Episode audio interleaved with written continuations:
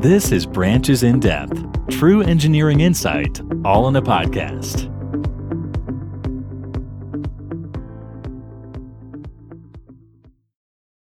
พี่ฟาร์มครับ ด้วยสถานการณ์โควิดเนาะแล้วก็ด้วยเศรษฐกิจแบบเนี้ยเอ่อเด็กสาย IE โดยเฉพาะที่กำลังจะจบใหม่เนี่ย พี่ว่าเหลืองานให้ทำไหมครับ แล้วมันจะเปลี่ยนไปยังไงบ้างครับ อืมพี่มองว่ามันมีงานให้ทำนะ แล้วจริง ๆ ก็มีเยอะด้วยนะ แต่ว่ามันแค่ชิฟจากที่หนึ่งไปที่หนึ่งแค่นั้นเอง แล้วถ้าเกิดเรายังคีปมองหาโอกาสอยู่อะมันก็จะมีแน่นอน ขอดีเทลอีกนิดนึงได้ไหมครับว่าชิฟจากที่หนึ่งไปที่หนึ่งคือที่ไหนไปที่ไหนพี่ มันก็ชิฟจากที่ที่เอ่อเขาได้รับผลกระทบจากโควิดหนักๆ มันก็เหมือนกับมันก็เหมือนกับ business มันคือมันดูจาก business ได้เลย ตอนนี้พอมีโควิดมาอะไรกระทบ มันก็คือพวกท่องเที่ยวครับหรือว่าที่มันเป็นแฟชั่น retail ครับหรืออะไรที่เป็น Luxury หรืออะไรที่มันเกี่ยวกับการเดินทาง มันก็จะกระทบพี่เชื่อว่าอุตสาหกรรมแบบ automotive ก็น่าจะกระทบ แล้วก็ราคาน้ำมันร่วงกระจุยเลยครับนั่นผมคือไอ้พวก oil and gas ก็กระทบ แต่ว่ากลายเป็นว่าพวกที่เป็นเอ่ออะไรที่เป็นดิจิทัลอะไรที่เป็นอีคอมเมิร์ซอะไรที่เป็นออนไลน์ ก็โตเอาโตเอา Grab ก็โตเอาโตเอาครับผมเออ Lazada Shopee ก็ตัวเอาตัวเอานั่นหมายความว่า พอพอมันโอกาสมันไหลไปอยู่ตรงนั้นน่ะ อ่าอินดัสทรีเหล่านั้นเขาก็ต้องการคนเพิ่มขึ้น แปลว่านั่นคือโอกาสที่เราจะเข้าไปทำได้ โอเคครับ ก่อนจะไปไกลกว่านี้ขอสวัสดีผู้ฟังทุกท่านก่อนนะครับผม ยินดีต้อนรับเข้าสู่ Branch in Depth by Champ Engineering ไขข้อสงสัยเกี่ยวกับอาชีพด้านวิศวกรรม จากวิศวกรผู้มีประสบการณ์ตัวจริง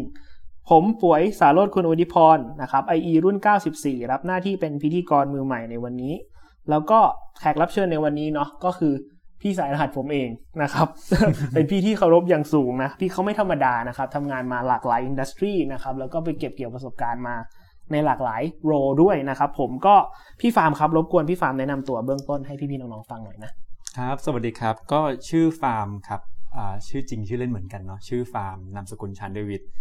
IE รุ่น 88 นะครับ ก็จบมาเรียกว่า 12 ปีแล้ว นานมาก ไม่น่าจบครับปี 2008 ครับ ก็ปัจจุบันเนี่ยเป็น Head of Commerce อยู่ที่ True Digital นะครับ โอเคครับผมแล้วเอ่อแล้วพี่ฟาร์มช่วยเล่าเอ่อบริษัทที่พี่ฟาร์มเคยทำแบบคร่าวๆเนาะแล้วก็อาจจะเป็นตำแหน่งที่พี่ฟาร์มเคยทำแบบในตั้งแต่จบมาเลยเป็นเป็นยังไงบ้างครับผมใช่โอ้ก็จริง ๆ ก็ยาวมากนะ อย่างที่ป่วยว่าอะไรคือเคยทำมาแม่งแทบทุกอินดัสทรีแล้วอืมไม่เคยทำก็แค่ oil and gas ครับพม่าอย่างเงี้ยไม่เคยทำอะ ก็ตั้งแต่เรียนจบมาก็ได้ไปทำที่มิชลินก่อนเลย ผลิตยาง ตอนนั้นก็จบ Industrial Engineer นะ จบ IE ไปเป็นเอ่อ IE อยู่ที่เอ่อสำนักงานใหญ่ แล้วก็เอ่องานที่สองก็ไปทำที่ Johnson and Johnson ก็ยังคงความเป็น IE อยู่ แต่ว่าอันเนี้ยมันลงจ็อบมาเป็นเอ่อ planner แหละครับ supply planner customer service ประมาณนี้ แต่ customer service ที่นั่นไม่ใช่รับโทรศัพท์นะ แต่ดีลกับลูกค้าที่เป็นแบบ7 e เ e ่ e อ Macro Tesco ประมาณนี้ครับแล้วก็เอ่อจากนั้นก็ย้ายไปที่ SCG นะครับเปลี่ยนอินดัสทรีอีกแล้ว FMCG คราวนี้มาเป็น construction material ครับ F เอ่อ USCG เนี่ยก็เป็นทำเป็นเอ่อ supply chain analyst งานเนี่ยเป็น project base ก็ทำโปรเจกต์เกี่ยวกับทางด้าน supply chain ไปเรื่อยๆอ่าหลังจากนั้นก็ไปเรียน MBA ที่อเมริกา ก็เป็น MBA ที่ Penn State Supply Chain and Finance Concentration แล้วก็กลับมาไม่ทำแหละ พวกที่เป็น corporate เนี่ยครับก็มาได้งานคือตอนนั้นคือจังหวะชีวิตก็คืออ่าเรียกว่าเหมือนโลกใหม่กำลังเกิดก็คือ ไม่ใช่โลกโลกร้ายนะหมายถึคงนละโลกคนละโลหมายกถึงลักษณะธุรกิจแบบใหม่กำลังเกิดคือกระแสสตาร์ทอัพกำลังมา โชคดีว่าคือได้งานที่ Lazada ซึ่ง Lazada ตอนนั้นยังเป็นยุคที่เหมือนกับ จริง ๆ ยังไม่บูมมาก แล้วก็ก่อนที่อาลีบาบาจะมาเทคอีก ก็เลยเทคโอกาสในการเข้าไปอยู่ในในอินดัสทรีเกิดใหม่ เพื่อรู้ว่ามันเป็นยังไง แล้วคิดว่าตอนนั้นเราก็ไฟแรงเราโตไปกับมันทำที่นั่นจนโตขึ้นมาอีกระดับหนึ่งแล้วเราก็ย้ายมา Pomelo Fashion เป็นบริษัทเสื้อผ้าผู้หญิงนะครับครับโหนี่เข้าไปเนี่ยมีแต่ผู้หญิงเลย ถูกใจมาก เพราะน้องๆเนี่ยน่ารักทุกคน โอเค แล้วก็ย้ายงานอีกแล้ว ล่าสุดเนี่ยคือก็เพิ่ง move มาที่อ่า True Digital Group ซึ่งก็เป็น corporate startup spin- spin off ของ True Corporation นะครับเป็นลูกครึ่งแล้วกัน ลูกครึ่งของ corporate and startup แล้วตำแหน่งปัจจุบันก็เป็น Head of Commerce ก็ถ้าแปลเป็นภาษาง่ายๆ ให้คนอื่นเข้าใจคือเป็น BD อะ Business Development ครับคือเอ่อ develop ธุรกิจใหม่ๆ ให้กับทาง True Digital Group ซึ่ง True Digital Group เนี่ยถือว่าเป็น telecommunication นะเออครับผม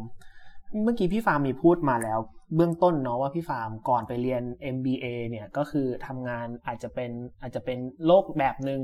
นะครับอืมกับมิชลินกับเอ่อกับจอห์นสันแอนจอห์นสัใช่ใช่นะครับผมจนกระทั่งอ่าพอเรียน MBA กลับมาแล้วก็คือเป็นอาจจะเป็นโลกใหม่ๆสตาร์ทอัพใหม่ ๆ อะไรเงี้ยครับ บทบาทของ IE พี่ช่วยขยายความให้อีกนิดนึงได้ไหมครับว่า มันต่างกันยังไงอะครับ ผมระหว่างก่อนที่พี่เรียนกับหลังที่จากที่พี่เรียน MBA กลับมาแล้วอื เอาเป็นว่ามันคือเอ่อเหมือนมันพี่มักมักจะเรียกว่าโลกเก่ากับโลกใหม่ครับ โลกเก่าก็คือเหมือนเป็นเอ่อ corporate บริษัทตั้งมาเป็นแบบเอ่อแนวคิดแบบเดิมคือต้องทำกำไร ปีนี้จะกำไรเท่าไหร่ทำยอดขาย ปีนี้ยอดขายเท่าไหร่ โลกใหม่คือเอ่อมักจะเป็นสตาร์ทอัพที่ยังไม่ค่อยสนใจกำไร แล้วก็ยังอาจจะยังไม่กำไร แต่สนใจที่การสเกลสนใจที่การเอ่อเพิ่ม traffic ในในในในเอ่อในธุรกิจของตัวเอง แล้วก็มักจะมีความเป็นดิจิทัลเข้ามาเกี่ยวข้อง ความเป็นออนไลน์เข้ามาเกี่ยวข้องเออทั้งสองอันเนี่ยความเป็น IE เนี่ยคือยังใช้เหมือนกันหมด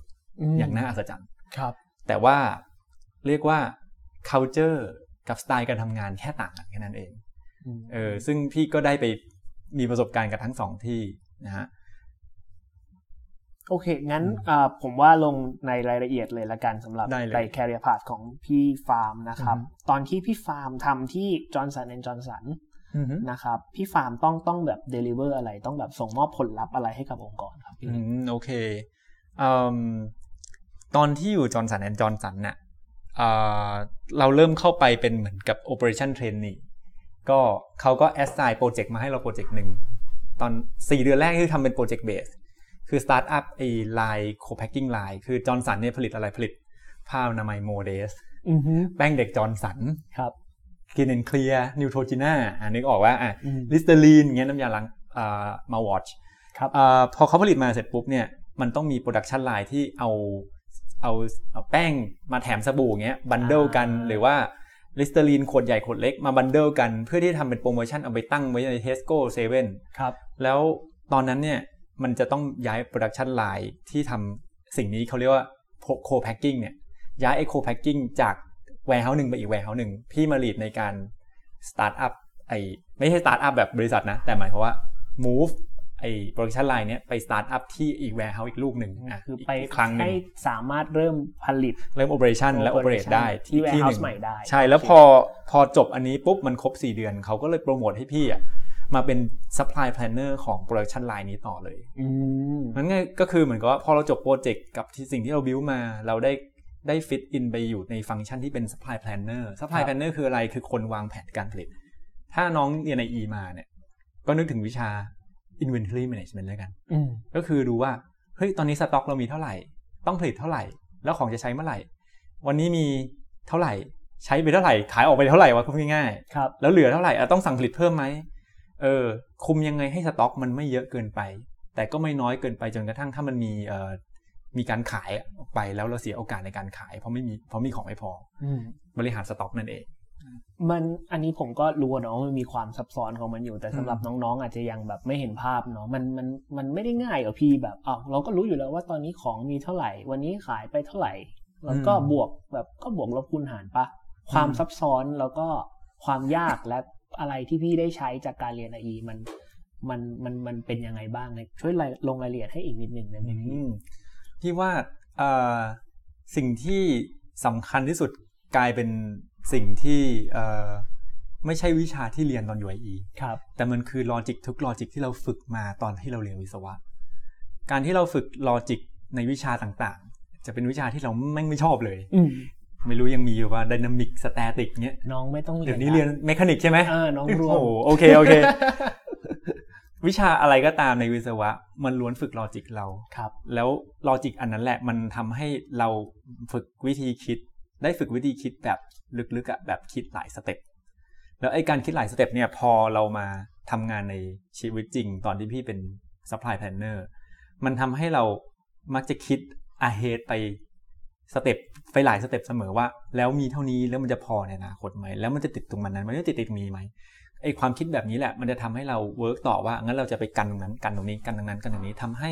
ทุกอย่างมัน smooth แล้วกลายเป็น planner ที่ดี ส่วนความรู้ที่เราเรียนมาที่เป็นเป็น knowledge อย่างเช่น EOQ อืมครับหรือว่า periodic review reorder point อะไรแบบเนี้ยได้ใช้ไหม เอาจริงนะตอนที่ทำงานจริงๆอะได้ใช้เรื่องพวกนี้น้อยมากคือถ้าไปอ่านดีๆอะ EOQ มันเป็น theory แล้ว EOQ มัน assume ว่า demand อะก็คืออัตราการขายอะคงที่ ซึ่งความเป็นซึ่งความเป็นจริงมันไม่คงที่ไงใครมันจะมาซื้อแป้งเด็ก ยอดทั้งประเทศอะยอดขายแป้งเด็กทุกวันเนี่ย วันละหนึ่งหนึ่งพันชิ้นครับทุกวันมันเป็นไปไม่ได้มันก็ขึ้นมีขึ้นมีลงถูกปะนั่นหมายความว่าเราต้องเอาอันนั้นมา adapt อีกทีหนึ่ง แต่อย่าคิดถึง theory มาก คิดถึง logic ก่อนว่าความเป็นจริงเป็นยังไง แล้วเราต้องใช้ logic นั้นมา match กับโลกความเป็นจริง แล้วค่อยมาทำเป็นทำงานในสิ่งที่เราต้องทำครับผมพี่ฟาร์มก็ยังหา EOQ อยู่แหละเนาะแต่ว่ามันต้องมีอีกหลาย step เพื่อที่จะไป ไปทำให้มันแบบตอบโจทย์ได้ทุกๆ วันทุกๆพี่มาหาเดือน ELQ ทีหลัง มันเหมือนกับเราทำสิ่งที่พี่ใช้มากที่สุดคือ days on hand หรือ day of supply คือเอา inventory มาหารกับจำนวน sales on average ครับ แล้วก็เราก็ดูจากตรงนั้นก่อน แต่พอมันเริ่มนิ่งปุ๊บแล้วเราอยากจะทำให้มันดีขึ้น lean ขึ้น หรือว่าเป๊ะขึ้นเนี่ยพี่ก็จะเริ่มไปเปิดหนังสือแล้วเอาสูตร EOQ มันลองนั่งแกะดูแล้วเริ่มทำความเข้าใจมันแล้วดูซิว่าเรา apply ตรงไหนบ้าง แล้วพอเรา apply เข้าไปได้เนี่ย มันจะมันจะแน่นขึ้นอีกระดับหนึ่งมันจะดีขึ้นอีกระดับหนึ่งโอเคครับผมชัดเจนมากครับพี่เอ่อตอนที่พี่ทำงานกับจอร์นสันแอนจอร์นสันเนาะเอ่อ a day in a life ของพี่ครับ วันวันๆหนึ่งเนาะแบบ พี่ต้องพี่ตื่นอะผมอยากรู้ตั้งแต่พี่ตื่นกี่โมงเลยอะพี่กินอะไรโอ้โหเป็นข้าวเช้าอะไรอย่างเงี้ยแล้วก็เข้าพี่เจซ่อวมมีไหมติ้งอะไรก่อน ตอนนั้นช่เนี่วยยเล่าโอ้ให้โหฟังหน่อยครับพี่ตื่น ตื่นก็ตื่นแบบหกโมงเนาะครับ แล้วก็เพราะว่าพี่ต้องไปลงไปโรงงานใช่ไหมคืออยู่ Johnson นี่คืออยู่โรงงานนะอืมอยู่โรงงานแต่ไม่อยู่ในไลน์อยู่ในส่วนออฟฟิศครับแล้ว Johnson อยู่ไหนอยู่ลาดกระบังนิคมอุตสาหกรรมลาดกระบังครับผมก็ตื่นมาแล้วก็ มาขึ้นพี่เรียกว่ารถโรงเรียนเนาะอ่า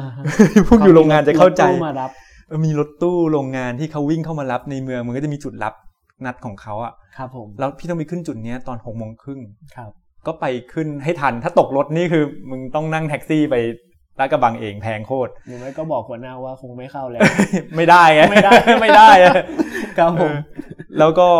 พอขึ้นรถโรงเรียนไปถึงโรงงานปุ๊บ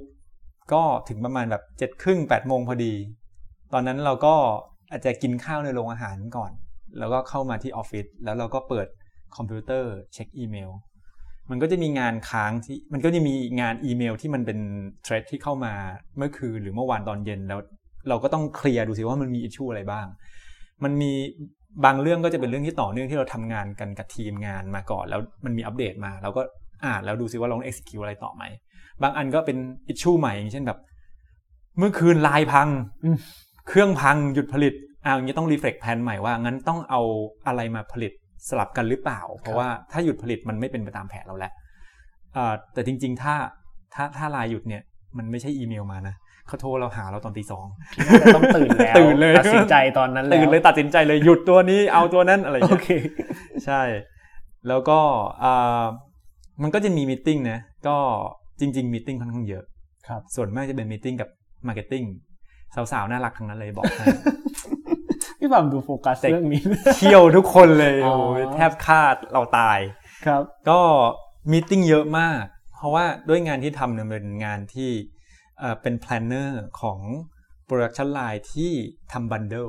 อืมซึ่งมันจะต้อง support marketing แล้ว marketing ก็ขยันทำแคมเปญครับทุกแบรนด์ทำแคมเปญหมด แม้แต่ผ้าอนามัยก็ทำแคมเปญอืมก็เลย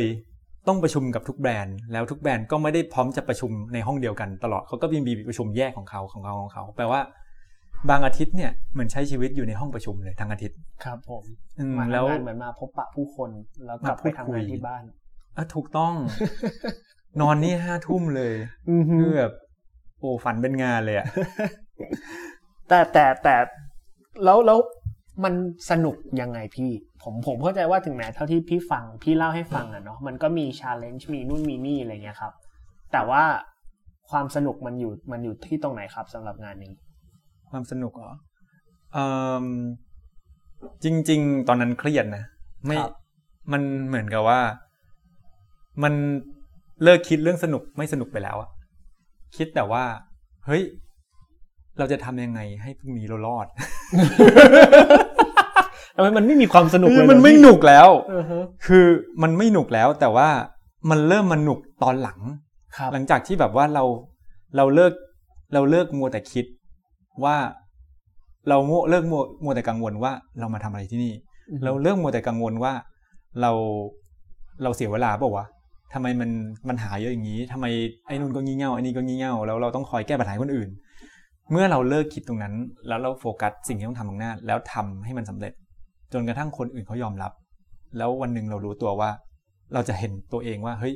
เรามาถึงจุดนี้ได้ไงวันที่เรา handle ได้ทุกอย่างอย่างน่าน่าอัศจรรย์เลย แล้วตอนนั้นแหละ มันเริ่มสนุกอืมเหมือนเห็นว่ามันเราสนุกเอาชนะ challenge อันนี้ที่ตอนแรกดูเหมือนมันวุ่นวายมาก แต่ใช่ว่าตอนนี้เราเอาชนะมันได้แล้วอะไรอย่างนี้สนุกแบบ เพราะว่าเรากลายเป็นส่วนหนึ่งที่สำคัญที่ทุกคนเขาเชื่อถือเราอะได้รับการยอมรับครับ แล้วก็เราเริ่มเข้าใจ คำว่า supply chain ว่ามันคืออะไร ซึ่งมันต่างจากตอนที่เรียนเยอะมากเลย ตอนตอนอยู่จอร์นสันพี่เคยเอาหนังสือ operation management มาอ่าน ซึ่งวิชานี้ก็เคยเรียนตอนแบบปีสามปีสี่ครับ รู้สึกว่าเหมือนอ่านหนังสือคนละเล่ม อืมเพราะว่าอ่านเสร็จปุ๊บคืออ่านแล้วภาพในหัว มันเด้งขึ้นมาเป็นฉากฉากฉากว่าของจริงมันเป็นยังไงครับ แล้วมันเหมือนกับว่าพอได้หนังสือมาอ่านอีกรอบอะจิ๊กซอว์ที่เราระหว่างทำงานแล้วมันยังสะเปะสะปะอยู่อะ มาต่อกันสมบูรณ์เลยอะอืมันทำให้เรา get เลยว่าอ๋อมันลิงก์กันอย่างนี้นี่เอง supply chain อืมแล้วพอเราเข้าใจปุ๊บเรารู้สึกว่าเฮ้ยแม่งโคตรสวยเลยว่ะเอ้ยมันเจ๋งมากเลยอะก็เลยชอบ supply chain ตั้งแต่ตอนนั้น อืม อืม โอเค แล้วสำหรับน้องๆที่ชอบ supply chain เนาะอยากจะลองเข้า อยากจะลองมีประสบการณ์เหมือนกับพี่ดูพี่แนะนำยังไงครับผม แนะนำแนะนำว่าถ้ามีโอกาสไปฝึกงาน ก็ ไปลองฝึกงานใน field ที่เป็น supply chain แต่ supply chain มันกว้างเนาะครับอันแรกอาจจะต้องถามตัวเองก่อน จากตอนที่ตัวเองเรียนว่า supply chain จริงๆ มันกว้างตั้งแต่ production logistics นี่คือมีตั้งแต่ transportation warehouse inventory management supply planning demand planning supply chain หมดเลย แม้แต่จริงๆ procurement ยังเป็น supply chain เลย sourcing เนาะ sourcing อืม procurement and sourcing อย่างแรกคือ explore ก่อนว่า อันไหนใน supply chain อะ ที่มันฟังดูน่าสนุกที่สุดครับหรือลองไปเรียนแล้วเอ้ยชอบว่ะวิชาที่มันเป็น warehouse management ชอบสุด แล้วก็ไปลอง experience สิ่งนั้นดู จากการฝึกงาน หรือว่าจากการที่คุยกับรุ่นพี่ที่เขาทำงานนั้นจริงอืมครับๆเพื่อให้ feel ได้ว่าอ๋อมันเป็นยังไง หรือถ้าจบมาแล้วก็คือลองไปหางานตรงนั้นทำจริงนะพี่ผมว่าอืมตอนที่ผมเพิ่งจบอะผม supply chain ดูเป็นคำคำเดียวที่แบบกว้างๆใช่ไหม ผมผมรู้อ๋อก็มันคืองาน supply chain ไง แต่แบบพอลองเข้าไปดูปุ๊บแบบ under คำว่า supply chain มันมีอีกประมาณแบบสิบห้าสายงานที่สามารถไป pursue ได้ ใช่ครับผมใช่ใช่โอเคงั้นอะตอนนี้เราจบจาก Johnson & Johnson แล้วครับพี่ฟาร์มแล้วแล้วตอนนี้พี่ฟาร์มไปทำกับที่ SCG ต่อใช่ไหมใช่ใช่นะครับผมเหมือนเดิมเลยครับพี่แล้วแล้วตอนนั้นตำแหน่งที่พี่ทำพี่ต้อง deliver ผลลัพธ์อะไรบ้างครับ ตอนนั้นเอ่อ SCG เนี่ยได้มาเป็น supply chain analyst ครับซึ่งงานเนี่ยคือเป็น project base เป็นทีมใหม่ที่เพิ่งตั้งขึ้นมา แล้วเอ่อ SCG เนี่ยเอ่อตอนนั้นอยู่ business unit ที่เขาดูแลร้าน dealer ของ SCG คือ SCG ง่ายๆ ผลิตปูน ผลิตกระเบื้องครับผลิตพวก building material แล้วเขาขายยังไง เขาก็ขายผ่านตัวแทนที่เรียกว่า dealer ทั่วประเทศ จะเคยเห็นก็คือร้านซีเมนต์ไทยโฮมมาร์ทร้านโฮมมาร์ทต่างๆอืมเพราะนั่นคือ agent SCG เป็น dealer ครับผมมีอยู่ 450 สาขา plus plus ทั่วประเทศ แล้วอ่าพวก dealer พวกเนี้ยก็จะเป็นเหมือนอาเฮียอาซ้อเจ้าของอะ่ะเป็นเหมือนกับโลโ a l โอเนอร์ครับ ทีนี้ส่วนมากก็จะไม่ค่อยมีความรู้ในการบริหารแบบถูกต้องสักเท่าไหร่ในการบริหารเรื่อง inventory management warehouse logistics transportation ไม่มีครับบริหารตามตามมีตามเกิดอะอืมบางคนก็เก่ง บางคนก็ไม่เก่ง เออคีย์ก็คือเอ่อ SCG เขามีวิชั่นว่าเขาอยากจะเหมือนกับช่วยให้ระบบ dealer network ของเขาอะ strong ครับเพื่อแข่งกับเอเย่นของปูนนกม AN ของปูนยี่ห้ออื่นครับผมเพราะถ้าซัพพลายเชนเราสตรองเนี่ย ก็คือเหมือนเราชนะ service ทั้งก็ทั้งดี the ก whole ว่า chain ไม่ใช่ชนะด้วยแค่ SCG เป็นผลิตภัณฑ์ผลิตภัณฑ์ซื้อเอ่อขายผลิตภัณฑ์และผลิตผลิตภัณฑ์ที่มีคุณภาพครับแต่ถ้า supply chain strong ด้วยเนี่ย มันก็จะทำให้อ่ามี competitive advantage ที่เหนือกว่าอีกระดับหนึ่ง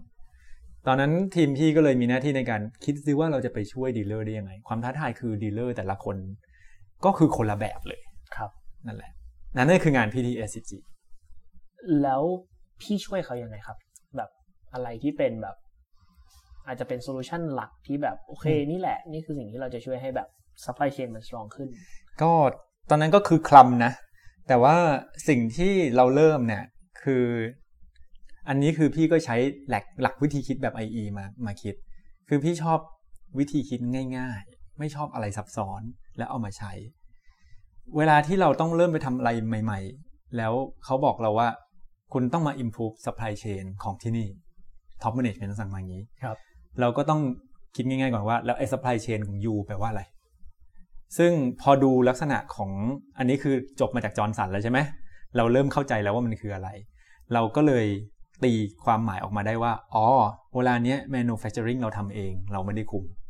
sourcing เราก็ไม่ได้คุม แต่ว่าไอ้ส่วนที่เราต้องไป improve คือ logistics ล้วนๆเลย logistics ของอ่า dealer ครับก็คือ logistics ประกอบไปด้วย inventory management warehouse transportation แค่ 3 อย่าง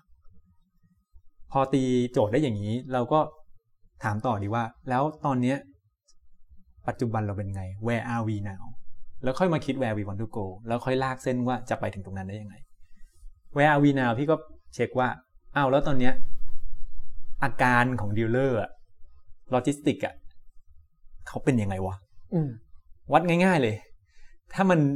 ถ้ามันไม่ดีก็คือมันก็ต้อง cost มันก็ต้องเยอะถูกปะครับเออแต่ถ้ามันดี cost ในการ operate เขาก็ต้องต่ำถูกปะพี่ก็ไปวัดก่อนเลยก็คือ cost ของ dealer เนี่ย logistic cost แยกออกมาเป็น transportation inventory และ warehouse management เนี่ยcost ของเขาอะเท่าไหร่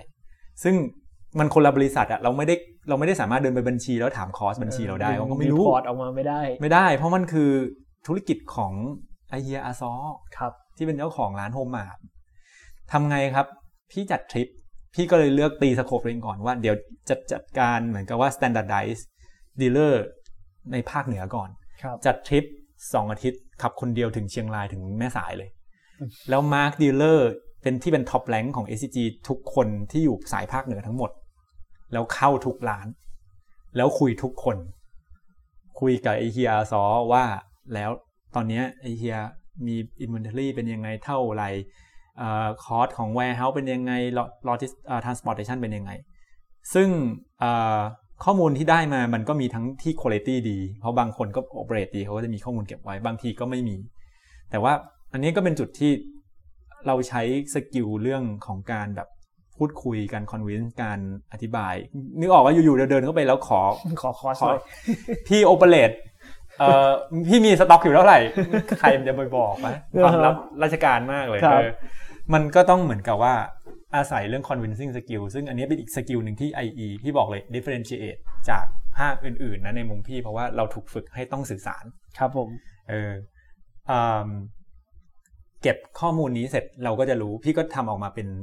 ตัว comparison ได้เลยว่า cost ของ dealer ของ ICG เวลานั้นเนี่ยหนักสุดคือ transportation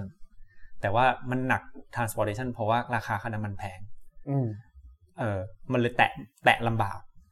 แต่ว่าก็ไปลดค่าน้ำราคาน้ำมันไม่ได้เนอะใช่ใช่ยกเว้นทำ sourcing แล้วแล้วแล้วแล้วซื้อรวม เหมือนกับมีวอลลุ่มเยอะต่อได้พูดงั้น แต่ว่ามันเอา off scope supply chain มากไปนิดนึง ก็เลยมาเล็งที่ inventory ซึ่งเป็น cost ตัวสูงอันดับ 2 แทน ซึ่ง warehouse management cost มันต่ำมาก เพราะ dealer มักจะใช้แรงงานต่างดาว ต่างดาวล้อเล่นโอเคแรงงานแรงงานแบบ expat จ้างมาจากเมืองนอกอืมต้นทุนเลยถูก ครับผม ก็เลยมาเจาะที่ inventory management สุดท้ายคือก็ทำ project แล้วอันนี้คือใช้ความรู้ IE ที่ดีมากอันหนึ่งก็คืออ่าบวกกับตอนที่เคยอยู่ Johnson แหละด้วย คือการทำเป็น inventory management นั่นแหละ มา develop มาเป็น Excel อ่า report ตัวหนึ่งที่ช่วยเขาในการตัดสินใจที่จะสั่งของมาเพิ่ม เรามาเจอว่า dealer หลายคนเนี่ยสั่งปูนเข้ามาแล้วก็ปล่อยให้มันแข็งอืมปูนปูนถุงเนี่ยนะเอาเข้ามาตั้งไว้ใน warehouse เนี่ย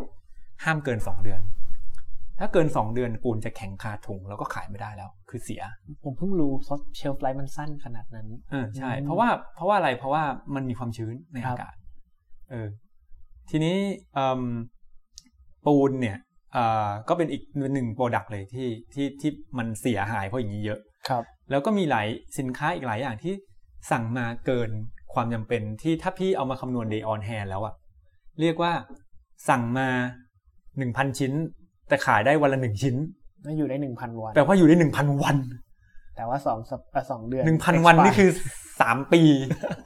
จะสั่งมาทำไมครับสามปีครับนึกออกปะก็คือมาเจอว่าแบบวิธีในการรีวิวสินค้า อ่าแล้วสินค้าเขามีหนึ่งหมื่นสามพันรายการ โอเคโหดูยังไงอะ complexity สูงมันคอมเพล็กากมาก แล้ววิธีในการทำงานก็คืออะไร ให้พนักงานจัดซื้อร้าน ปริ้นออกมาจากระบบเป็นกระดาษ แล้วมานั่งวงด้วยปากกา ว่าเดี๋ยวเอานี้ซื้อนี้นี้ซื้อนี้นี้ซื้อนี้ แล้ววันหนึ่งมันจะไปดูหมดได้ไงหมื่นสามพันรายการเขาก็ต้องดูแบบเหมือนกับสินค้าหมื่นสามพันรายการเนี่ยกว่าจะแบ่งก็คือแบ่งดู วันหนึ่งดูสักประมาณแบบสามสิบตัวรายการพออืมแปลว่าใช้เวลาหนึ่งเดือนถึงจะดูหมดหมื่นสามพันรายการ ก็ยิ่งนานเข้าแปลไปว่าอีกกว่าจะได้ใช่รีวิวได้ได้สั่งของใหม่ solution คือตอนนั้นพี่ใช้เวลา 3 เดือนในการ develop report ตัวใหม่ และที่ suggest order quantity เขาได้อืมแล้วทำ report อีกตัวหนึ่งเป็นตัวมอนิเตอร์เพราะว่าเขาตาบอดมากไม่รู้ว่าตอนนี้เขามีอะไรเท่าไหร่แล้วแบบมันบวมไปแค่ไหนแล้วครับ พอมันมี report ที่ suggest การสั่งของกับรีพอร์ตที่มอนิเตอร์ overall inventory ได้ report suggest การสั่งของช่วยให้เขารีวิวได้ถี่ขึ้น ช่วยให้เขาสั่งของได้ไม่ต้องเยอะมาก ไม่ต้องสั่งเยอะแต่สั่งถี่ขึ้นครับทำให้ inventory โดยเฉลี่ยลดลง report ตัวที่ 2 ช่วยทำให้เขาเห็นว่าตัวไหน slow move ตัวไหนสั่งมาแล้วเหมือนทำ ABC analysis ตัวไหนสั่งมาแล้วขายเร็วโอเค สั่งมาเยอะ แล้วขายเร็วแปลว่าไม่มีปัญหา ตัวไหนสั่งมาแล้วนานเป็น day stock แบบสามปี ให้ทีมการตลาดเอามาทำเคียร์แลนอืมลดราคา ใช่ลดราคาเพื่อให้มันหมุนเร็วขึ้นจะได้มีเงินแคช f l o w กลับมาหมุนอืมครับผม ภายใน 3 เดือนแคช f l o w ดีขึ้น3 0 0 0 0 0 บาทอืมแล้วหลังจาก project นี้ก็คือ ถูกเอาไป present ในผู้กับให้กับผู้บริหารทาง SCG แล้วก็ทางผู้บริหารก็เลยอ่าให้เอา report ตัวเนี้ยกับ process ทั้งหมดเนี่ยไป deploy ให้กับทุก dealer ของ SCG แต่เป็นทีมอื่นไป deploy แล้วครับ ก็แต่เรานี่คนเริ่ม กว่าจะได้ report ตัวนี้มาก็ใช่ขับรถไปถึงเชียงราย จริงๆไปถึงพม่าแอบข้ามไปพม่าไปเดินเล่น ใช่อืมก็ report นี้ชื่อ report ไอฟาร์มนะ อ้าวเหรอถ้าไป SCG ตอนนี้แล้วไปพูดว่าเฮ้ย report ไอฟาร์มทุกคนก็ยังเรียก report ไอฟาร์มอยู่ จริงเหรอ จริงโอ้เป็น legacy เนาะเป็นเป็นตำนาน โอเคครับพี่ งั้นงั้นผมขอคั่นด้วยอาจจะเป็นพี่โอ case study มาเยอะแล้วเนาะทั้งทั้งเรื่องของ Johnson & Johnson แล้วก็ SCG อะนะครับเอ่อพี่มี case study อีกสักอันหนึ่งไหมครับ ที่เป็นแบบพี่ใช้แบบ technical skill มามา จากที่ได้เรียนอะเนาะมาอืมมาแก้ปัญหาแล้วก็มาทำให้เกิดผลลัพธ์ต่อองค์กรอีกอะไรเงี้ยครับจะขออะไรที่มันเป็นลิงก์กับวิชาเรียนของน้องที่ชัดๆหน่อยก็ได้ครับ อืม จริงๆเอ่อจริง ๆ อยากพูดเรื่องหนึ่งก็คือวิชาที่เรียนมีวิวิชาไหนที่เรียนแล้วได้เอามาใช้ใน career path ของพี่ครับได้เอามาใช้ตลอด จนวันนี้เมื่อกี้ก็ยังใช้อยู่เลย โอเค อยากรู้ไหม อยากสิโมมาขนาดนี้แล้วพี่เออวิชานั้นน่ะ คือวิชา project management อ่าซึ่งไม่ใช่วิชาบังคับของภาคเราด้วยซ้ครับำเป็นวิชาเลือกของภาค ซึ่งไม่ใช่ทุกคนที่จะเรียน แต่วิชาเนี้ย สอนให้พี่ทำแกนชาร์ตอืมสอนให้พี่ทำ work breakdown structure สอนให้พี่ทำตีการตีสโคปของโปรเจกต์และ manage โปรเจกต์ แล้วอันเนี้ยมันทำให้เอ่อตลอด career ที่พี่ทำงานมา ซึ่งคือ career ของพี่ส่วนมากไม่ได้ทำงาน routine หรอก หรือถ้าทำงาน routine ก็จะต้องมี mini project ในการที่จะ improve อะไรบางอย่าง ซึ่งจริงๆ แล้วมันคือสิ่งที่ดี เพราะว่าถ้าเราทำ project เราจะได้เจออะไรใหม่ๆ ครับ เราไม่เบื่อและ career เราโต แต่การ manage project ที่ดีมันก็ต้องใช้สิ่งนี้แหละ ความรู้จาก project management ไอ้ Gantt chart เนี่ยคือการ Gantt chart มันคือชาร์ตที่บอกว่ามันมีงานอะไรต้องทำในโปรเจกต์นี้บ้าง A B C D แล้วแต่ละงานเนี่ยใช้เวลานานแค่ไหน แล้วมาเรียงต่อกันทำให้เราเห็นว่า เวลานี้มันถึงตรงไหนแล้วมันเป็น map ของเราครับเอามาใช้แม้แต่ตอนนี้ไม่ได้ทำงาน IE แล้วมาเป็นตอนนี้เป็นเหมือนแนว business development คือการอ่าเหมือนเป็นเป็น marketing ละแต่ว่าเราจะทำอะไรใหม่ ๆ เราก็ยังคง manage ไว้แบบนี้ทำให้เราสื่อสารกับคนอื่นแล้ว เรารู้เรื่อง แล้วทำให้ทุกคนเห็นภาพเดียวกันว่าตอนนี้เราอยู่ที่ไหน อันนี้ก็เป็นอันนึงนะที่ที่อยากจะไฮไลท์ใน interview ครั้งนี้ในในการคุยครั้งนี้เลยอืมส่วนเอ่ออีกเคสหนึ่งที่ได้ทำคือตอนนั้นเนี่ยมามาเล่าเรื่องหลังจากที่จบ MBM มั่งดีกว่าครับผมนะสดๆร้อนๆตอนนั้นมาอยู่ Lazada ทุกคนได้เคยช็อป Lazada คิดว่าตอนอยู่ Lazada เนี่ย Lazada เนี่ยเอ่อ ส่งสินค้าเนี่ยวันหนึ่งกี่กี่ออเดอร์ แสนมากกว่านั้นอีก เยอะไหม ประมาณ3เท่า ก็ต้องสามแสนโอเค แล้วแต่วันที่พี่เข้า Lazada Lazada มีออเดอร์วันละ20,000ออเดอร์อืมเออคนละตอนนั้นเนี่ยสเกลที่ครับเข้าไปเป็นตำแหน่งเป็น transportation procurement manager คืออะไร procurement transport อืมพี่นะพี่มีหน้าที่ในการ ซื้อ service ขนส่งแล้วกันครับพูดง่ายๆคือ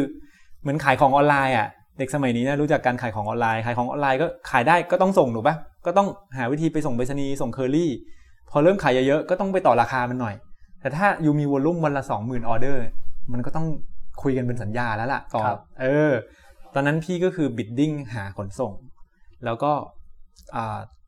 ต่อราคากับขนส่งแล้วทำสัญญา ครับผม ตอนที่พี่เข้าไปใน Lazada คือ การตกลงราคากับขนส่งตอนนั้นน่ะ ตกลงกันโดยคุยปากเปล่าอืมแล้วก็อ๋อตามนี้เหรอโอเค จบ แล้วก็อาจจะมีอีเมล หรือบางทีก็ไม่มีอีเมล เป็นผู้บริหารคุยกัน แล้วก็เป็น gentleman agreement check hand แล้วก็ไม่มีใครจำได้ครับนะก็คือไม่มี สิ่งที่พี่ทำก็คือพี่สตั๊กเจอร์มันใหม่หมดเลย แล้วก็พี่ขึ้น bidding process แล้วการทำ bidding ซึ่งจริงๆ มันคือ procurement ซึ่งเป็น part of อ่า supply chain ครับถูกไหมพี่ก็ใช้หลักการ project management นี่แหละ มา manage bidding bidding คืออะไร bidding คือการ bid ว่าเนี่ยผมมีวอลลุ่มอยู่ 20,000ออเดอร์ต่อวัน ใครให้ราคาเท่าไหร่บ้างครับอ่าอืมเพื่อหาเจ้าที่ให้ราคาที่ดีที่สุดครับผม และเราก็ต้องไปดูกำลังการส่งเขาด้วยนะกับ operation เขา warehouse เขาว่า operation เอ่อ quality เขาน่าจะดีไหมครับแล้วมา compare กันหาเจ้าที่แบบโอเค ไม่ใช่แค่ถูกอย่างเดียวแต่ต้องถูกและดีด้วยอะแล้วค่อยเลือกแล้วค่อยแบบ award ว่าใครจะได้นะซึ่งจากการที่พี่เอาหลักการ project management มา manage เนี่ยทำให้ structure มันดีขึ้นเนี่ยพี่สามารถลด cost ให้บริษัทได้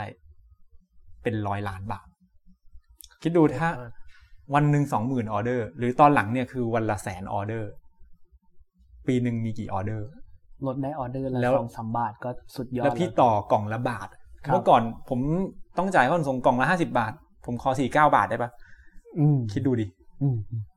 นั่นคือทำไมถึงพี่พี่ถึงชอบ ตอนหลังๆพี่อะไม่ชอบ procurement มากสุดใน supply chain เพราะอย่างนี้แหละอืมสมัยก่อนทำไงอีทำ line balancing ทำ cost improvement ทำ lean หา waste ลด waste ทำแทบตายลดได้เลยละหมื่นอืมพอมาอยู่ procurement บางทียกหูโทรศัพท์คุยทีเดียว มาแล้วลดไปละ เดือนเนี้ยเซฟให้บริษัทได้ 13 ล้านต่อเดือนอืม impact ต่อ impact มัน direct cost มันสูงกว่าสูงมาก indirect cost จริงๆเนาะสูงมากจริงครับพอดแคสต์นี้นะครับ สนับสนุนโดยโครงการแชมป์ Engineering โครงการที่พี่ mentor ที่เป็นผู้บริหารระดับสูง เขาจะมาให้คำแนะนำคุณในทุกๆ เรื่องไม่ว่าจะเป็นเรื่องการวางแผนชีวิต สายอาชีพ พร้อมทั้งยังช่วยพัฒนาทักษะที่จำเป็นต่างๆ อีกด้วย หากคุณเป็นนิสิตวิศวะจุฬาที่กำลังมองหาพี่เลี้ยงมากประสบการณ์ มาคอยให้คำปรึกษาเราแล้วก็ห้ามพลาดโอกาสเลย โครงการแชมป์ Engineering นะครับ เปิดรับสมัครแล้วตั้งแต่วันนี้รีบสมัครเลยนะครับ ผ่านเว็บไซต์ champengineering.org โดยเราจะเปิดให้ส่งใบสมัครได้จนถึงวันที่ 14 กันยายนนี้เท่านั้นนะครับติดตามข่าวสารเพิ่มเติมได้ผ่านทาง Facebook Page Champ Engineering แล้วเจอกันครับ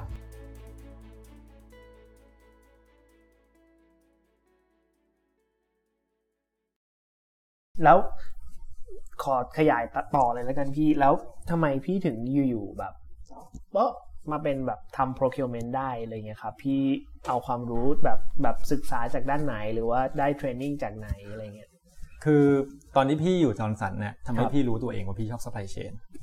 แต่ supply chain อย่างที่บอกมันกว้างมากใช่ปะพี่ก็เลยตั้งใจว่างั้นเราจะค้นหาตัวเองว่าเราชอบอะไรทำมันทุกอย่างเลย ตอนอยู่จอร์นสันได้ลองทำ supply planning ตอนอยู่ SCG ได้ทำโปรเจกต์ที่เป็นแบบ inventory management ครับแล้วก็เป็นอ่าอารมณ์อ่า warehouse management หน่อยๆ แล้วพอไปเรียน MBA ฝึกงานที่นั่นได้ทำ demand planning แล้วอ่าตอนที่เรียน MBA คือเห็นไหมมันก็ก็ก็มาเก็บทีละอันแล้วอะไเก็บทีละอันเหลือ transportation เหลือเหลือแบบ sourcing procurement อ่าแต่ตอนนั้นน่ะมันเริ่มตกผลึกตัวเองเนี่ยแล้วว่าเราชอบ supply chain ที่จุดที่เราอ่าอยู่ใกล้ ๆ กับ business อะครับ อยู่ใกล้ๆกับ business ซึ่ง supply chain ที่อยู่ใกล้ๆ business อะคือไม่อยู่หัวก็ต้องอยู่ท้าย ครับผม อยู่หัวก็คืออยู่ต้นทางก็คือเป็น procurement sourcing ซื้อ raw material อะไรเงี้ย อยู่ท้ายก็คืออยู่ใกล้ๆลูกค้าเป็น demand planning ครับทำไมถึงชอบรู้ป่ะ เพราะว่าเราได้คุยกับพวก business แล้วเราเห็นว่าเรางานที่เราทำมัน impact business ยังไงอืมคือถ้าเราอยู่แต่ถ้าเราอยู่ตรงกลางคือพวก production พี่ก็จะเห็นแค่ว่าเนี่ยวันนี้ต้องทำ ให้หาทาง improve productivity เพิ่ม OEE ให้มีประสิทธิภาพมากขึ้น waste ลดลง แต่สุดท้ายทำไปแทบตายเราไม่รู้หรอกว่าลูกค้าแฮปปี้ไหมครับแล้วยอดขายเราเพิ่มขึ้นสักเท่าไหร่อืมแล้วพี่ชอบอะไรที่ทำแล้ว impact เยอะๆ พอมันอยู่ใกล้ๆลูกค้าเนี่ย เฮ้ย โอ้โห มันได้น้ำได้เนื้อไว้ย ใช่ แล้วอีกอย่างหนึ่งตอนที่อยู่ที่ MBA ที่อเมริกายูพี่ก็ดังเรื่อง MBA supply chain ครับกลายเป็นว่ากระแสของการที่จบ MBA supply chain แล้วหางาน ส่วนมากไปทำ strategic procurement อืมครับซึ่งผมเมื่อก่อน procurement สำหรับพี่คือจัดซื้ออะเออมันไม่เท่เลยอะอะไรก็ไม่รู้อะไรเงี้ยมันแค่คนซื้อของก็กระจอกครับ แต่แบบพอไป MBA มาเสร็จปุ๊บโหพลิกความคิดเลยอะ่ะเพราะมันคือกระแสที่นั่นที่แบบว่า strategic procurement คือแบบ next ของ supply chain ที่ตอนอยู่ที่นั่นนะทำไม next เพราะว่า เพราะว่ามันเป็นรูมที่หลาย ๆ บริษัทยังไม่ได้ทำ strategic procurement คือ consolidate procurement มาเป็น procurement กลาง แล้วก็สั่งซื้อที่เดียว แล้วมันได้พูดง่ายคือมี volume ในการไปต่อรองเอาพูดง่ายๆครับผมแล้วถ้าทำตรงนี้ได้ปุ๊บเนี่ย มันทำ saving ได้มหาศาลอืมอืมพอกลับมาก็เลยจงใจหางานที่เป็นแนวนี้ แล้วได้ที่นี่ก็เลยรับ แล้วก็นี่แหละ ได้ความมันอย่างที่ว่านี่แหละ โอเค พี่ฟาร์ม mention เรื่องของที่พี่ฟาร์มไปเรียน MBA เนาะแล้วก็ได้ความรู้เกี่ยวกับ strategic procurement มาเรื่องของ supply chain ในในที่เป็นอาจจะเป็นการเปิดโลกใหม่ๆ นอกจากอันนั้นแล้วแบบอาจจะเป็น skill ทัศนคตินิสัยอะไรที่พี่ฟาร์มคิดว่าแบบเป็นสิ่งที่พี่ฟาร์มได้มาจากการเรียน MBA บ้างครับอืมอันแรกเลยนะ คือได้เรื่องเปิดโลกนะ คือ เรียกว่าเป็นความใจกว้างแล้วกันคือ การที่เราไปอยู่กับคนที่แตกต่างจากเรา ไม่ใช่แตกต่างแค่แค่แค่จบคนละมหาลัยคนละโรงเรียน แต่นี่คือเรียกว่าเกิดคนละมุมโลกเลยอะ่ะครับ มันมันทำให้เราโกรธคนอื่นน้อยลง มันทำให้เราคาดหวังจากคนอื่นน้อยลง มันทำให้เรารับผิดชอบจากสิ่งที่เราสื่อสารออกไปมากขึ้น ว่าก่อนที่เราจะไปคิดว่าคนอื่นเขาไม่เข้าใจเราครับเขาแกล้งเราเขาหลอกเรา ดูตัวเองยังว่าเราสื่อสารได้ดีที่สุดแล้วหรือยัง เออ แล้วต่อให้เขาเข้าใจว่าเราสื่อสารว่าอะไร แต่เขาไม่ทำตามนั้น แล้วทำไมเขาไม่ทำตามนั้น มีอะไรที่เรายังไม่ได้ทำเพื่อทำให้เขาเข้าใจหรือว่าโอเค หรือโน้มน้าวเขาได้หรือเปล่าคิดว่าอันนี้คือสิ่งที่สำคัญมาก คือการเข้าใจมนุษย์ที่แตกต่างครับ นี่นะอืมนี่พี่ว่าสำคัญที่สุดเลย แล้วมี นอกเหนือจากนั้นนะครับจากประสบการณ์ที่พี่ได้พบกับคนที่อาจจะเป็นเด็กอเมริกาหรือคนที่แบบอยู่จากต่างประเทศมาอะไรเงี้ยครับ character เขาต่างกับเรายังไง นิสัยเขาต่างจากเรายังไงอะไรที่เป็นแบบข้อดีที่เราอาจจะเอาเอานำมาใช้ได้อะครับอืมก็ถ้าอเมริกันเนี่ยเขา present ตัวเองเก่งเขามีนิดเดียวเขาก็ present ตัวเองได้เขามีความมั่นใจเขาไม่ติดเขาไม่ติด การที่จะต้องทำให้มันถูก อันนี้พี่ก็เป็นแล้วพอออกไปเจอความแตกต่างนั้นทำให้พี่เห็นชัดขึ้นว่า น้องๆเราเวลาพี่สัมภาษณ์เด็ก ๆ หรือตอนดูมองดูตัวเองเราก็เป็นคือเรา เรามักจะถูกผู้ใหญ่สอนมาตั้งแต่เด็กว่า อันนี้ผิด อันนี้ถูกช้อยมีสี่ช้อยเนี่ยกอขอคองอมีช้อยเดียวถูก อันอื่นคือผิด แต่ในความเป็นจริงโลกแห่งความเป็นจริงแล้วคือ มันไม่มีผิดไม่มีถูก มันมีแค่ว่าอันเนี้ยมันถูกต่อเมื่ออะไรเท่านั้น หรือมันถูกในกรณีไหน ครับผม เออ แล้วแล้วมันก็เลยทำให้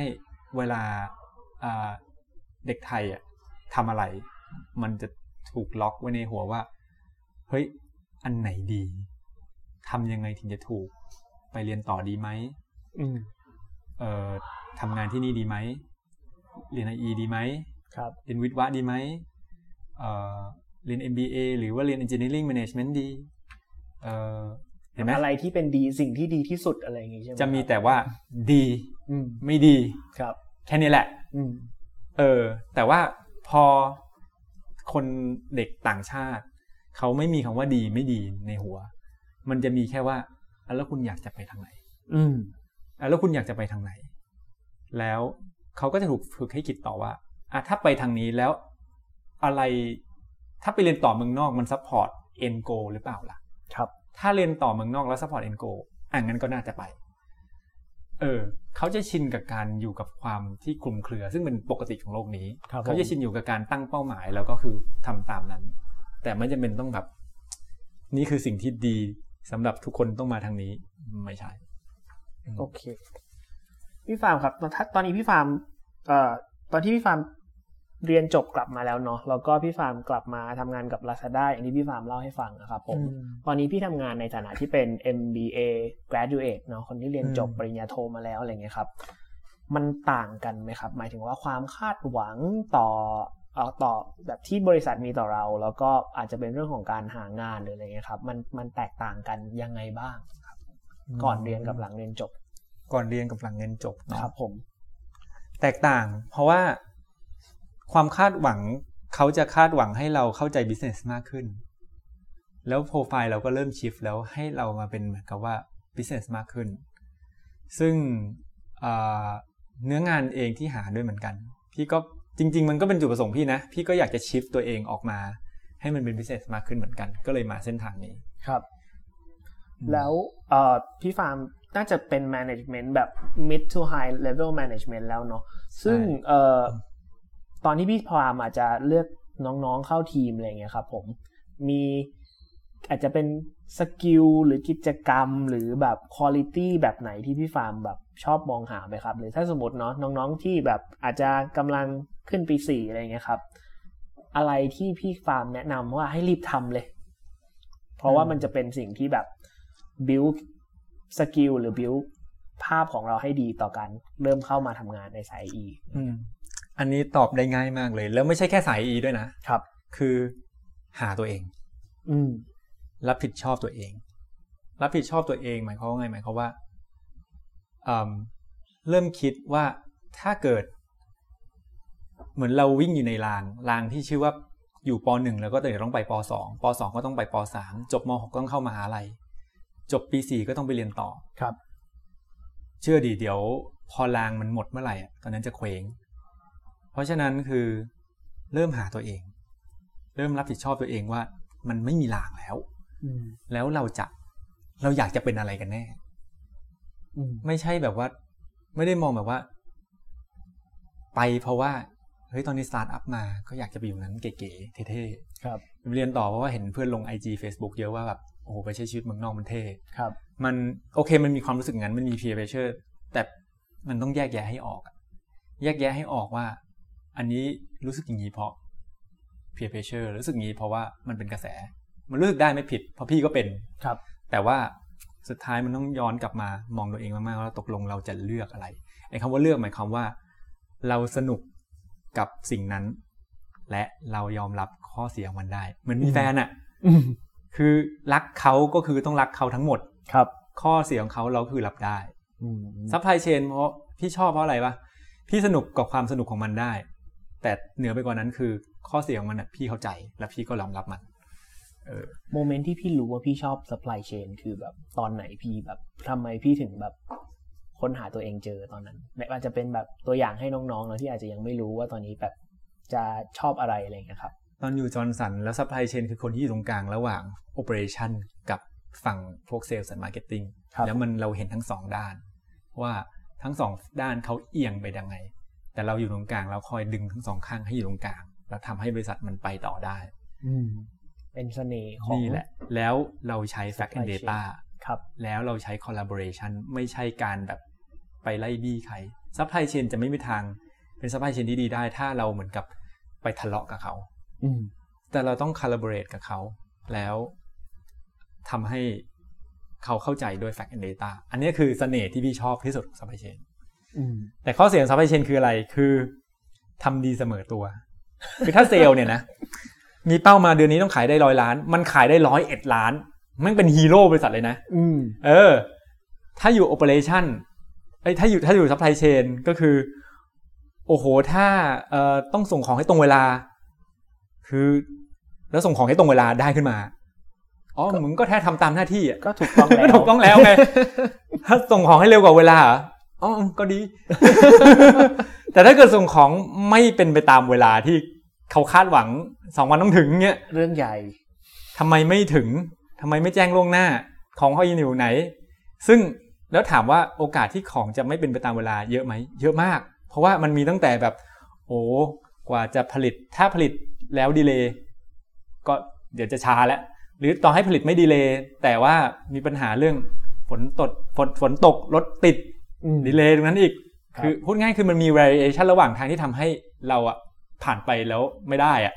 พนักงานในไลน์ป่วย เออ คนป่วยนู่นนี่นั่นมีติดโควิดปิดโควิด ปิดโรงงานสองสัปดาห์เออเสร็จเลยของไม่มีให้ส่งอะไรอย่างเงี้ยเออแต่แต่เราคือเรารับได้ครับมันเหมือนเป็นฮีโร่ข้างหลังอะนึกออกไหมมอืมเออ มันก็อิ่มใจนั่นคือสิ่งที่ชอบกับ supply chain นะทีนี้โทษทีเมื่อกี้กลับมามีอีกอันหนึ่งที่เอ่ออยากบอกน้องๆที่กำลังหางานในฐานะ คนที่ต้องสัมภาษณ์เด็กรุ่นรุ่นใหม่ ๆ เยอะแล้วพี่เห็นหลายอย่างมาก หนึ่งในนั้นคือตอนที่พี่อยู่อเมริกาแล้วเรียน MBA พี่ได้สนิทมีโอกาส experience คือสนิทกับน้องๆ Industrial Engineer Penn State ครับคือเด็กไทยที่ไปเรียน IE อยู่ที่นั่น แล้วเห็นความแตกต่างแล้วว่าโหตอนเราเรียน IE กับตอนมาเจอกับน้องๆพวกนี้คือต่างกันยังไง คือเด็กพวกนั้นเนี่ยเขาไม่เคยประมาทที่จะค้นหาตัวเอง เขาไม่เขาคิด ตั้งแต่อยู่ปีหนึ่งปีสองว่าเขาอืมอยากทำอะไร แล้วการที่เขาคิดมันทำให้เขา การที่เราเริ่มเริ่มตั้งคำถาม มันทำให้เขาไปลองครับ เขาไปลองอะไร เขาลองทำกิจกรรม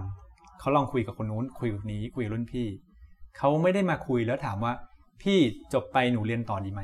อืมพี่ทำงานที่นี่ดีไหม พี่เอ่อเงินเดือนเท่าไหร่ดี เขาไม่ถามอย่างนั้นมันไม่มีใครตอบได้เนอะเขาตัวเองเนาะ อืมเขาถามว่าพี่พี่เล่าให้ฟังหน่อยว่าพี่ทำงานที่นี่ทำอะไรบ้างเหมือนที่ป่วยกำลังถามพี่ตอนเนี้ยครับ พี่เอ่อพี่ทำไมถึงพี่เลือกอันนั้น อืมอย่างเงี้ย มันเป็นคำถามที่เขาให้เราอธิบายวิธีคิดความคิดของเรา ให้เราแชร์ experience แล้วเดี๋ยวเขาเอาข้อมูลนี้ไปคิดต่อเองว่ามันเหมาะกับเขาไหมครับ มันไม่ใช่มาถามให้เราคิดให้อืมเออ แล้วจำได้ว่าน้อง ตอนนั้นก็ที่สนิทกันก็เป็นน้องที่อยู่ปีสี่ครับเขาก็สมัครงานแล้วเขาก็ได้ interview interview กับแบบ Deloitte อืม consulting เนี่ยจบ IE ครับผมเออก็เป็นแนว consultสิ่งที่เขาทำคืออะไรรู้ป่ะเขาโทรมาหาพี่ แล้วก็บอกว่าพี่อยากให้ช่วย mock up interview ให้หน่อยอืมตอนที่จะสัมภาษณ์อ่าตอนที่จะสมัครงานตั้งแต่เริ่มสมัครงานเนี่ยพี่เอออยากให้ช่วย review resume ให้หน่อย ครับ คือ ตอนที่อยู่ปีสี่ไม่เคยมีน้องมาขอให้พี่ช่วยเรื่องพวกนี้เลย ผมก็ไม่เคยขอไม่มีนะเหอกัเอมันอไม่มีความคิดในหัวเลยครับ ใช่ใช่อ่าแล้วก็จริๆส่งเรเรซูเม่ห่วยๆไปใช่ไม่ผ่าน เออเออแปลกก็คือ เนี่ยทำไมทำไมเขาถึงคิด แต่ทำไมถึงเราไม่ได้คิดครับ เนี่ย แล้วสิ่งที่ตามมาก็คือพี่ก็มอกคับให้เขาเขาบินไปชิคาโกอืมที่นู่นส่งตั๋วเครื่องบินเขาบินไปชิคาโกสัมภาษณ์ แล้วเขาได้เคสตอนเช้าอืม เพื่อมาทำแล้วสัมภาษณ์ตอนเย็นครับเขาส่งอีเมลมาหาพี่ให้พี่ช่วยดูแล้วเขาก็วิเคราะห์ของเขาเองแล้วมาปรึกษาinsight จากคนที่เคยทำมาสัมภาษณ์จริงว่าเคสที่เขาสร้างขึ้นมามันมัน valid มันไหมมัน make sense ไหมครับอืมเขาใช้ resource เขา reach out แล้วเขาไม่กลัวที่จะขอความช่วยเหลือ ครับผมอืมเขาก็ได้ offer ด้วยแหละเนาะอ๋อเออ ใช่ เก่งมากเลยคือแบบ เออ อันนี้แหละคือมันไม่ได้น่าเกลียดแล้วมันก็ไม่ได้ผิด ครับ แล้วก็เป็นไอเดียที่อยากจะให้น้องๆของเราเป็น อีกอันหนึ่งก็คือการขายตัวเองครับผมอ่านเรซูเม่ของหลายคนก็คือ participate in งานรับน้อง participate in งานนู้นงานนี้ participate in case competition คือแค่คำว่า participate in คือคุณไปจอย แต่เราไม่รู้คุณทำอะไร ครับ ใช่ เรซูเม่ที่ดีคือเรซูเม่ที่ทำไม่ได้ทำให้เราได้งาน แต่คือเรซูเม่ที่ทำให้เขาเรียกเราไปสัมภาษณ์ครับ มันจะต้องระบุให้ได้ชัดเจนว่าเรา contribute อะไร ใช่ว่าแบบบางคนทำกิจกรรมแบบไม่ได้คิดอะไรเยอะไงก็คือ ก็แค่ไปจอย เพราะว่าเพื่อนอยากให้ไปช่วยก็ไปช่วย แล้วก็คือไม่ได้คิดอะไรคือเขาสั่งอะไรมาเราก็ทำก็เลยเขียนว่า participate in ก็ลองลองเปลี่ยน mindset ดูว่า ถ้าทำอะไรทำกิจกรรมเนี่ย ก็ทำจริงจังครับผม แล้วก็ให้ให้มันชัดกับตัวเองว่าเรามาทำแล้วเราจะทำอะไรให้สำเร็จ อืมเรา lead เรื่องนี้เรา solve เรื่องนี้แล้วก็บอกเพื่อนไปเลยว่าเฮ้ยเราขอหลีดเรื่องนี้นะครับแล้วทำให้มันเกิด แล้วไอ้สิ่งนั้นมันก็จะเป็นสิ่งที่เราสามารถที่จะมาเขียนให้ตัวเองได้โดยที่ไม่ใช่เรา overclaim เพราะถ้า overclaim มาเจออินทิวิวแบบ พี่เห็นที่ป่วยส่งเด็กของแชมป์มาให้อะ ST SAR ใช่ไหมครับ โอเค สูตรของพี่คือ STAR อันนี้สูตรของ MBA ครับผมเหมือนกัน T เพิ่มขึ้นมาเอ่อ sit- เอ่อ task S situation T task A action R result เจอ interview สูตรนี้เข้าไปเสร็จ ถ้าไม่ได้ทำจริงก็ตอบถ้าไม่ได้ทำจริงด้เสร็จแน่ครับผมลวงได้หมดแน่นอน เราจะเห็นอืมเมื่อกี้เรามีเบนชั่นเรื่องกิจกรรมพี่ฟาร์มผมอืมว่าก็น้องๆก็อาจจะแบบ โอเคงั้นเดี๋ยวเราต้องไปเข้าร่วมกิจกรรมบ้างแหละอะไรเงี้ยครับ อะไรที่เป็นกิจกรรมรอบๆตัวน้องที่พี่ฟาร์มเห็นว่าแบบตอนเรียนควรจะต้องทำแบบอันนี้เป็นกิจกรรมที่ดีอะไรเงี้ยครับ อาจจะไม่ใช่แค่ในมหาลัยอืมก็ได้เข้าใจเนาะอาจจะเป็นอย่างอื่นก็ได้ครับ พี่ฟาร์มอ่ามีข้อคำแนะนำอะไรไหมครับกิจกรรมที่กิจกรรมที่เสริมกับเป้าหมายของคุณ อืมคือถึงมันต้องย้อนกลับมาว่าแล้วจะตั้งเป้าหมายว่าอะไร ซึ่งถ้าพี่เป็นปีสามพี่ก็ตั้งเป้าหมายตัวเองไม่ถูกครับผมแต่แปลว่ามันต้องตั้ง ถ้าตั้งไม่ถูกก็แค่ถามว่า อยากจะลองอันไหนก่อน อืมคือคือการลองในชีวิตมันเป็นอย่างนี้ มันไม่ใช่แบบว่าสมมติใน option ในชีวิตมันมีทั้งหมด1 100 option ครับแล้วมันต้องลอง 100 option ถึงจะเจอตัวเองนะ option ในชีวิตมันเป็นอย่างนี้ คือมันมี 100 option แล้วเราสุ่มลองตอนที่เราไม่รู้ว่าเราชอบอะไรลองแม่งเลยสักอย่างแล้วทำจริงจังด้วยนะสมมติมันจะเป็นเกมเดาตัวเลขครับ สิ่งที่ใช่เราจะมีแค่หนึ่งในร้อยเนี่ยแต่ไม่รู้ตัวเลขไหน เรา วิธีสุ่มมันจะเป็นอย่างนี้ เราสุ่มครั้งแรก อาจจะเดาที่ยี่สิบห้าอืมแล้วพอเราไปลองยี่ห้าปุ๊บไอ้เหี้ยไม่ใช่ อืมแต่การที่เรารู้ว่าเราไม่ใช่อะเราจะเรียนรู้อย่างหนึงคือยี่ห้าเนี่ย มันต่ำไปหรือมันมากไปอ่าพอเรารู้ว่ายี่ห้าเนี่ย มันต่ำไป ที่เหลือที่เราจะเดาต่อมันก็คือเรงยี่ห้าจนถึงหนึ่งร้อยถูกปะเราไม่ต้องไปลองหนึ่งถึงยี่ห้าแล้วเรารู้ว่าไม่ใช่ตัดทิ้งให้หมดเลยอืมถ้าเปรียบเทียบความเป็นจริงสมมุติว่าพี่ไปลอง ศิลปะครับ แล้วกูไม่ชอบ อาชีพที่เกี่ยวศิลปะตัดทิ้งหมดเลยเออไม่ต้องไปไม่ต้องไปลองแล้ว ไปไปลองปั้นอะไรแล้ว เพราะฉะนั้นไปด้อย่งอื่นแค่คุณลองอย่างเงี้ยจริง ๆ แบบจริงจังกับมันเนี่ยแค่สักสามครั้งเหมือนเล่นเกมเดาตัวเลขที่อยู่ระหว่างหนึ่งถึงร้อยเนี่ยสามครั้งสามครั้งถ้ายี่ห้าไม่ได้ เดาอีกทีสมมติห้าสิบกดเอ่อสูงเกินไป แล้วก็รู้แล้วอยู่ในยี่ห้าถึงห้าสิบเดาสักประมาณสามสี่ครั้งมันจะแบบสโคบมาใกล้แล้วครับผมอืมอืมจริง ๆ มันง่ายกว่าที่คิดอืม แต่คนมักจะคิดว่าโหต้องลองหมดเลย แล้วจะไม่รู้ว่าคืออะไรอะไรเงี้ยอะเพราะนั่นคือแนะนำให้เลือกแล้วลองแล้วเสร็จปุ๊บหากิจกรรมที่มันสอดคล้องกับสิ่งนั้นแล้วไปทำอืมสมมติว่าเรียนวิทย์วะมาได้ฝึกงานในโรงงานไม่ชอบโรงงาน ไม่อยากทำโรงงานโอเคงั้น IE อะไรที่ไม่ทำโรงงานครับ IE ทำ supply chain แล้วมาทำโรงงานมีเยอะแยะ หรือไม่อยากทำ IE ด้วยอยากทำไฟแนนซ์หรือจะทำ marketing ถามว่าทำไงไปแข่ง case competition ครับ ไปอยู่กับพวกบัญชีแข่ง case competition อืมสมมติว่าถ้าวันหนึ่งที่เป็นคนสัมภาษณ์งานทางด้าน marketing แล้วมีเด็กจบ marketing คนหนึ่งมาสัมภาษณ์กับพี่ แล้วบอกว่าเนี่ยผมจบ marketing จุฬาครับ แล้วผมก็เกียรตินิยมอันดับสองครับ ครับ จบ กับอีกคนหนึ่งเป็นเด็ก IE จุฬามา ก็เกรดก็งั้นๆ แต่ผมผมสนใจ marketing จริง ๆ ครับ แล้วผมไปแข่ง case competition มาผมได้ที่หนึ่งอืมภาษีดีกว่าละพี่เลือกคนสองนะมครับ เพราะอะไรปะคนแรกเรียนมา คนที่สองทำมาแล้วอืมแล้วในการหางานเราในการเลือกคนที่จะมาทำงาน เราหาคนที่ทำมาแล้วราแล้วเวลาพี่สัมภาษณ์งานสำหรับเด็กจบใหม่ พี่ชอบคนที่หาตัวเองเจอดีกว่ามา คนที่มาเพื่อที่จะมาลองที่นี่ ครับผม คนมีมีเด็กเยอะแยะเลยก็คือ มาเพื่อแค่ว่า อ๋อ ประเภทที่หนึ่งก็คือเออผมจบ เพราะผมจบ IE มาครับ ผมเลยอยากจะมาทำสิ่งที่ผมเรียนจบมา ประเภทที่สองคือเออผมยังไม่ได้ผมยังไม่แน่ใจว่าผมจะทำอะไรครับ แต่ว่าตอนนี้คือผมอยากจะลองงาน IE อืมประเภทที่สามก็คือ ผมไปลองฝึกงานมาแล้ว หรือผมไปทำอย่างเงี้ยแข่งอะไรบางอย่างมาแล้วผมชอบครับ ผมมั่นใจผมอยากจะโตสายงานนี้ ความแตกต่างคือเด็กคนแรก เขายังไม่เลือกเลยว่าเขาจะจะเป็นอะไร เขาแค่ทำ ต่อจากรางที่เขาวิ่งมาตลอดชีวิต ครับผม หมายความว่าถ้าเขาเจออุปสรรค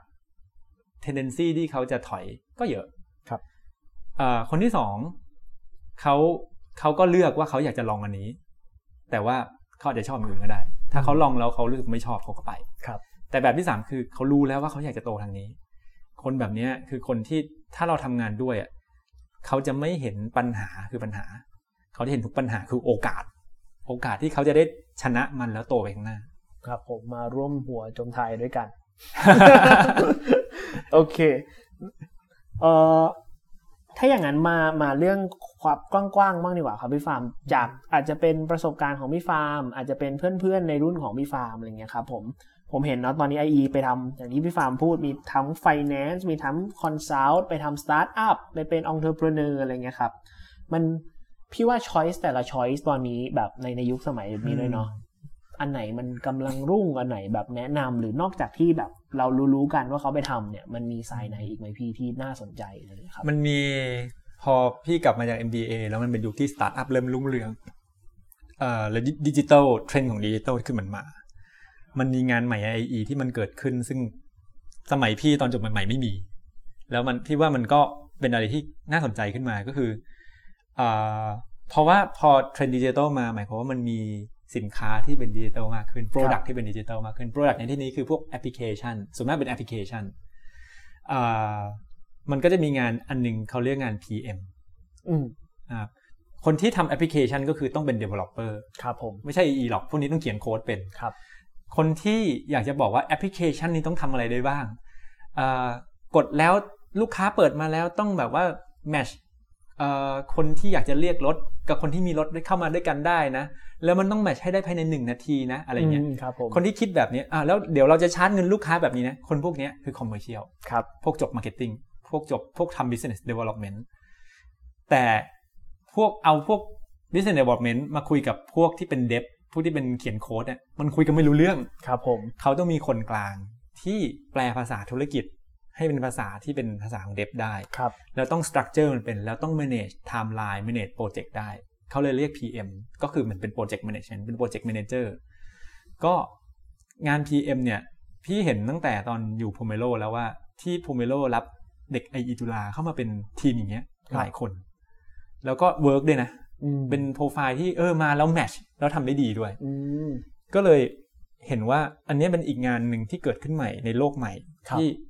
เด็ก IE มาทำได้ ถ้าอืมไม่ใช่ consult ไม่ใช่ไปไฟแนนซ์ไม่ได้อยู่โรงงานเป็น Industrial Engineer ไม่ได้ทำงาน supply chain ครับ ก็เป็นอีกงานหนึ่งที่ IE fit in เข้ามาในโลกของ startup ได้อืมอ๋อแล้วผมเห็นแบบมีโปรดักต์พวกที่เป็นดิจิ t a ลโปรดักต์ใหม่ๆ เกิดขึ้นเต็มเลยเนาะใน banking ในใช่สตาร์ทอัพต่างๆ แล้วคุณคิดดูถ้าเราได้เป็นส่วนหนึ่งของการพัฒนาแอปตัวใหม่ที่มันกลายเป็นแบบเป็นเป็นแอปอีโค y ิสเต็มที่ทุกคนในประเทศใช้อะครับ เราไปพูดได้เลยว่าเนี่ยคุณเปิดมือถือมาแอปเนี้ยเออผมแอปเป็นทีม develop แอปกูแอปกูแอปกูแอปกู เหมือน spreadsheet พี่ฟาร์มที่ SCG ใช่ไหมไฟฟาร์ม น้องก็อาจจะมีในอนาคตอาจจะมีน้องที่ develop แอปเอ่อคู่แข่งกับ tinder แมทช์กันเฉพาะเด็กจุฬาเฉพาะเด็ก IE IE tinder แล้วพอเพื่อนได้แต่งงานก็บอกว่า มึงอะได้แก่งแต่งกันเพราะกูแอปกูอีกแล้แอวปกูโอเคเอ่ออันนี้อาจจะเป็นอะไรที่คาดเดายากเนาะพี่ฟาร์มแต่เทรนด์ในอนาคตของ IE พี่ฟาร์มคิดว่ามันมันจะไปยังไงต่อครับพี่ ผมว่ามันก็ยากกันเนาะตอนนี้แบบด้วยโควิดอีก 3 เดือนอะไรจะเกิดขึ้นผมยังไม่รู้เลย แต่ว่าแบบพี่ฟาร์มมีมุมมองตรงนี้ไหมครับ ว่าพี่มองว่าแบบเป็นยังไง มีมันก็จะ change อะพี่ว่า IE รุ่นเก่ามันก็จะลดลงแน่นอน เพราะว่าไอ้รุ่นเก่าคือ พวกที่อยู่โรงงานอ่าทำ process improvement ลด waste ครับเนื่องจากเทรนด์ดิจิตอลมา IoT มา หลาย ๆ อย่างมันทำให้มันออโตเ t เม e มากขึ้น ซึ่ง AI ก็มาแล้วเอ่อ machine learning ก็มาแล้วครับให้มันเลินไปเดี๋ยวมันก็จะเจอเวที่ที่ดีที่สุดและ lean ที่สุดของมันเอง ก็หมายความว่าเอ่อ requirement ที่จะต้องการคนไปคอยแบบจัดจัด workstation คอย manage เรื่องพวกเนี้ยพี่เชื่อว่ามันก็จะลดลงครับ เนาะแต่ว่าแต่ว่าแต่พี่ว่าเชื่อว่าอย่างหนึ่งก็คือ process improvement มันก็จะไปโผล่อยู่ที่อื่นที่มันเป็นเป็นเป็นอ่าสิ่งที่เกิดขึ้นมาใหม่ล้อกับกระแสโลกครับง่ายๆอะอย่างเช่นอ่าเคอรี่ครับผมธุรกิจขนส่งที่เกี่ยวกับ e-commerce เชื่อดีโอ้โหเนี่ยคือเขาต้องหาทางทำ improvement พวกนี้เยอะมากๆ แล้วก็จะมีโปรเจกต์ใหญ่มากๆ ในการ ทำแบบ network optimization สร้าง warehouse ที่ไหนดีแล้วแบบว่าออกมาแล้ว cost ดีสุดทำยังไงจัดอันเนี้ย routing ที่ดีที่สุด ต้องการทุวัน IE แบบมาก ๆ เลยครับผมเอออีกอันหนึงก็คือไอ้พวกที่เป็นแนวดิจิทัลทั้งหลาย ซึ่งแนวดิจิทัลที่แม้กระทั่งไม่มีโปรดักที่เป็นไอที่เรานึกว่าไม่ต้องการ IE อะครับเราไปเป็น PM มันก็ มันก็ทำงานได้แล้วอะอืม อืม น่าสนใจ เพราะฉะนั้นคือครับพี่เชื่อว่ามันจะ โตไปทางนั้นอีก โอเคเอ่อเราก็น่าจะถึงคำถามสุดท้ายแล้วครับ พี่ฟาร์มก็พี่ฟาร์มก่อนจะจบ session พี่ฟาร์มมีอะไรอยากฝากน้องๆไหมก่อนที่จะจะปิดพอดแคสต์นี้กัน ก็อย่างที่เมื่อกี้บอกไปแล้วเนาะคืออยากจะให้น้องๆเริ่มตั้งคำถาม มันมันตั้งคำถามแล้วมันจะไม่เจอในวันแรก แต่มันต้องเริ่มจากตั้งคำถามว่า เราอยากจะเป็นอะไรครับ เราอยากจะลองอะไร ตอนนี้เราอยากจะเลือกอะไร มันไม่ใช่เลือกแล้วมันเปลี่ยนไม่ได้ แล้วมันไม่ใช่เลือกแล้วมันผิด มันแค่เลือกแล้วไปลองแล้วมันเป็นยังไง แล้วถ้าอยากจะเปลี่ยนก็แค่ลองเปลี่ยน แล้วก็เลือกอันใหม่ครับ แล้วคิดเสมอว่า เลือกไปแล้ว แล้วลองไปแล้วรีเฟกกลับมาตัวหาตัวเองว่า แล้วเรารู้สึกยังไง มันใช่เราไหมแล้วก็ลองไปเรื่อยๆ ยิ่งลองเร็ว ก็ยิ่งดี ก็ยิ่งหาตัวเองเจอเร็ว แล้วมันก็จะ frustrate น้อย แล้วมันก็ทำให้เราถึงเป้าหมายเร็วขึ้น อันนี้คือสิ่งที่อยากฝากไว้สำหรับน้องๆเลยเป็น key message เลย ครับผม วันนี้ก็ขอบคุณพี่ฟาร์มมาก ๆนะครับสละเวลามาให้ความรู้ผมเองเรียนจบมาแล้วฟังพี่ฟาร์มยังรู้สึกว่าได้อะไรเยอะมากขอบคุณมากๆจริงครับ ผมวันนี้ก็ขอลาไปก่อนนะครับ ทุกคน ขอบคุณครับ